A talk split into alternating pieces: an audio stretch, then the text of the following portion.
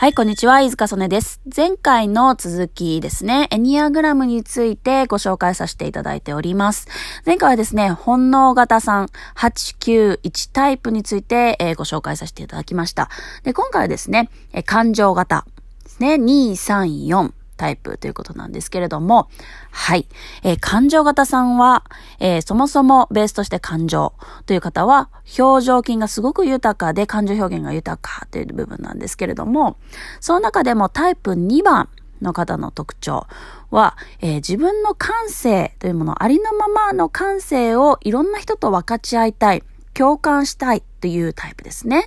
で、あの、常に人への意識というものが強くあります。なので自分自身に意識を向けるというよりは、あの、自分自身も人から、えー、自分自身を見る。まあ、この言い方がちょっと難しいんですけれども、要するに意識の矢印が常に人に向いている方っていうことですね。で、あの、タイプ2の方のイメージ特徴としては、すごくこう、お母さんのような、こう、お世話好きで配りができて、そして相手が何を求めてるのかっていうのを瞬時に、こう、理解してあげれるような、共感力の非常に強いタイプっていうのが、このタイプ2の特徴になります。なので、すごくこう、おおらかで、えー、需要力の高いということなんですけども、その方はですね、こう、やっぱりこう、明るくて元気というイメージがあります。もう本当にこう、太陽が似合うようなイメージですね。ですが、あのー結構感情もしっかりと喜怒哀楽あります。悲しい時はしっかりと悲しみますけれども、誰かが悲しんでる時に一緒に悲しんであげる。誰かが怒ってる時に一緒に怒ってあげるっていうことですね。自分自身が悲しい時にみんな聞いて、私悲しいんだっていうアピールをするというよりは、あの、他の人の話を悩みを聞いてあげて、えー、一緒に感情を出してあげるというような、えー、特徴ですね。はい。で、タイプ2番がそのような方なんですけども、次はタイプ3番。特徴。タイプ3番は感情型、同じ感情型でも、えー、感情を出す時もあれば、感情をしっかりと隠し持つ。よし、感情を押し殺す時もあるということですね。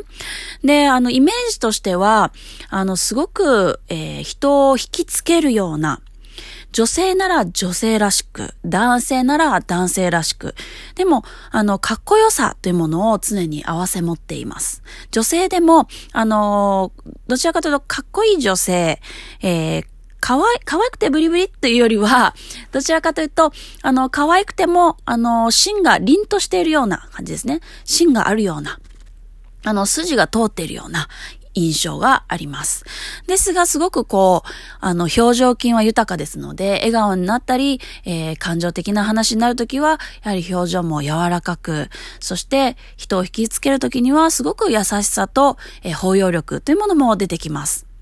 ですけれども、感情を押し殺すときっていうのはですね、タイプ2番の方とは違って、喜怒哀楽を何でもかんでも全て出すかというとそうではないです。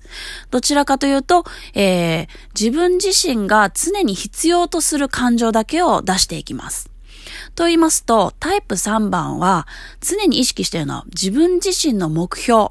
目的に対して生きていくっていうのがこのタイプ3の大きな特徴ですね。なので目的意識がすごく強いので自分の目的以外のものはすごくこう無駄だと思っています。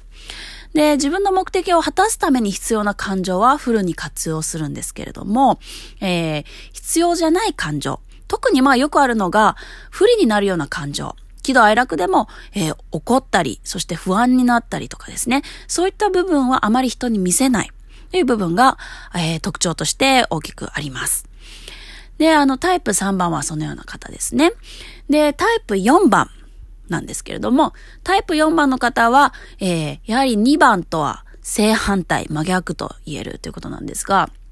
喜怒哀楽をすべて出すんですが、常に矢印を外に向いている2番とは違って、4番の方は自分に向いています。要するにその喜怒哀楽というものを持ち合わせた中で、自分の中での喜怒哀楽はどういうものなのか、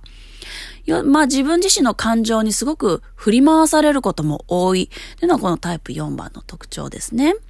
で、あの自分の自己表現というのも、えー、しっかりと提示します。2番の方は自己表現というよりは周りの人の感情に合わせて共感をするというタイプなんですけれども、4番の方は周りに合わせるというのよりはどちらかというと自分の表現をたくさんします。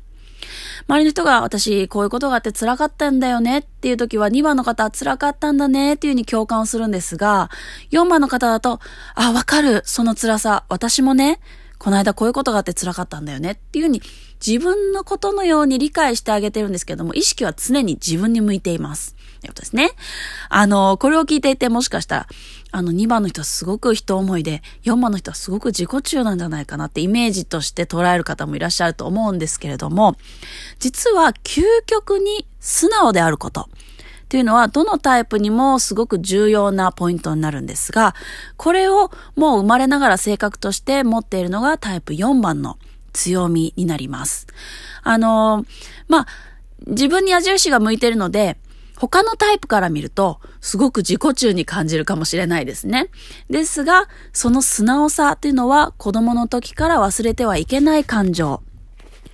はい。以上、感情型ということなんですけれども、皆さんどうでしょうか、えー、本能型、感情型で今日は感情型のご紹介をさせていただきました。えー、皆さんこの声だけで、えー、イメージしていただくと、ちょっとこう捉え違いだったりとか、イメージが違ったりとかっていう可能性ももちろんあるんですけれども、なんとなく自分はこれっぽいなーっていうのでも大丈夫です。えー、イメージとしてこれっぽいなっていう自分自身がどのタイプに近いのかっていうのをぜひ、えーえー、このエニアグラムを通して、えー、考える時間を持っていただければいいなと思います。はい。じゃあ次回はですね、え、思考型さん5、6、7タイプについてまたご紹介したいと思います。飯塚曽根でした。